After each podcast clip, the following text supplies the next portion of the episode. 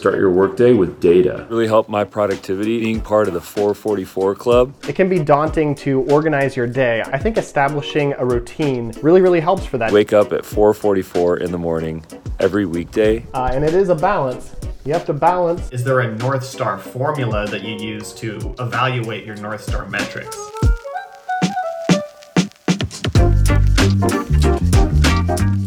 Set up a routine that works for you. Use a task manager app for that routine. The, the routine that really helped us, though, was to actually, on a daily basis, figure out where the inefficiencies in the business were. And then, based on that, create recurring tasks in Asana so that instead of being responsive to things, we could be proactive about things. Creating like a system, creating a structure. The key, though, is prioritization. 7 a.m., I'm doing this. At 8 a.m., I'm going to do that. That system that just makes sense and it just becomes kind of second nature.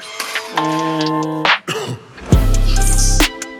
80% pre planned, routine, preset activities, preset tasks, and then only 20% are actually reactive. And then that 20% is what fuels new content growth, like new tutorials, new support articles, new testimonial videos, new types of assets that we can put into our overall ecosystem. What's happening? You falling apart? And as we build up our feature set, now we preemptively create learning materials. And then based on feedback, we can iterate, improve. Work life balance is something that you think about when you're working remotely. How do you how do you achieve that? Life organization, it's meeting organization, you know, app organization. You have like real time. Oh, and there's a cat. Yeah, it's a kitten. Any routine that I start with be like a health first strategy.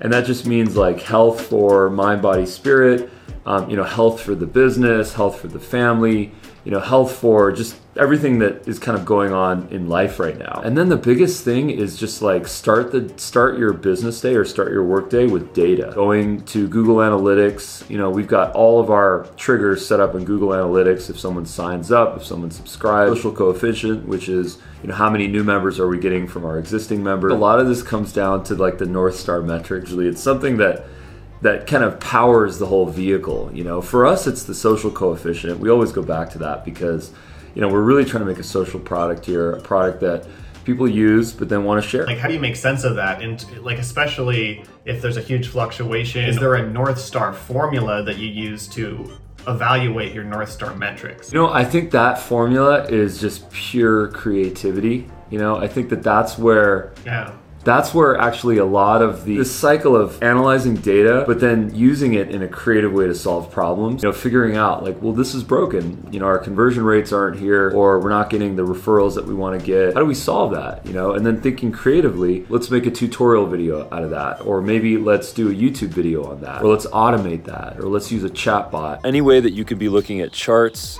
and graphs to understand what's working what's not working for your business these things are really going to help you.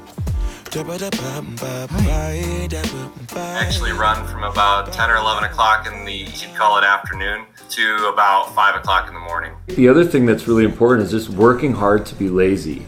You know, if you work really hard to be lazy, then you figure out ways to kind of automate things and to like create systems and process. You know, if a person is lazy, of course, with air quotes, then you start to say, how can I automate this? How can I have people self serve? so that I don't need to do that and that they can do it themselves, you know, and do it in a way that's really empathetic and a really kind of delightful user experience. I don't need to wait around for someone on support to email back or to chat back. They can do it for themselves because people love instant gratification. They love to be able to get things done immediately. Once you get the organization piece figured out, then it unlocks a lot of other opportunities for you for remote work.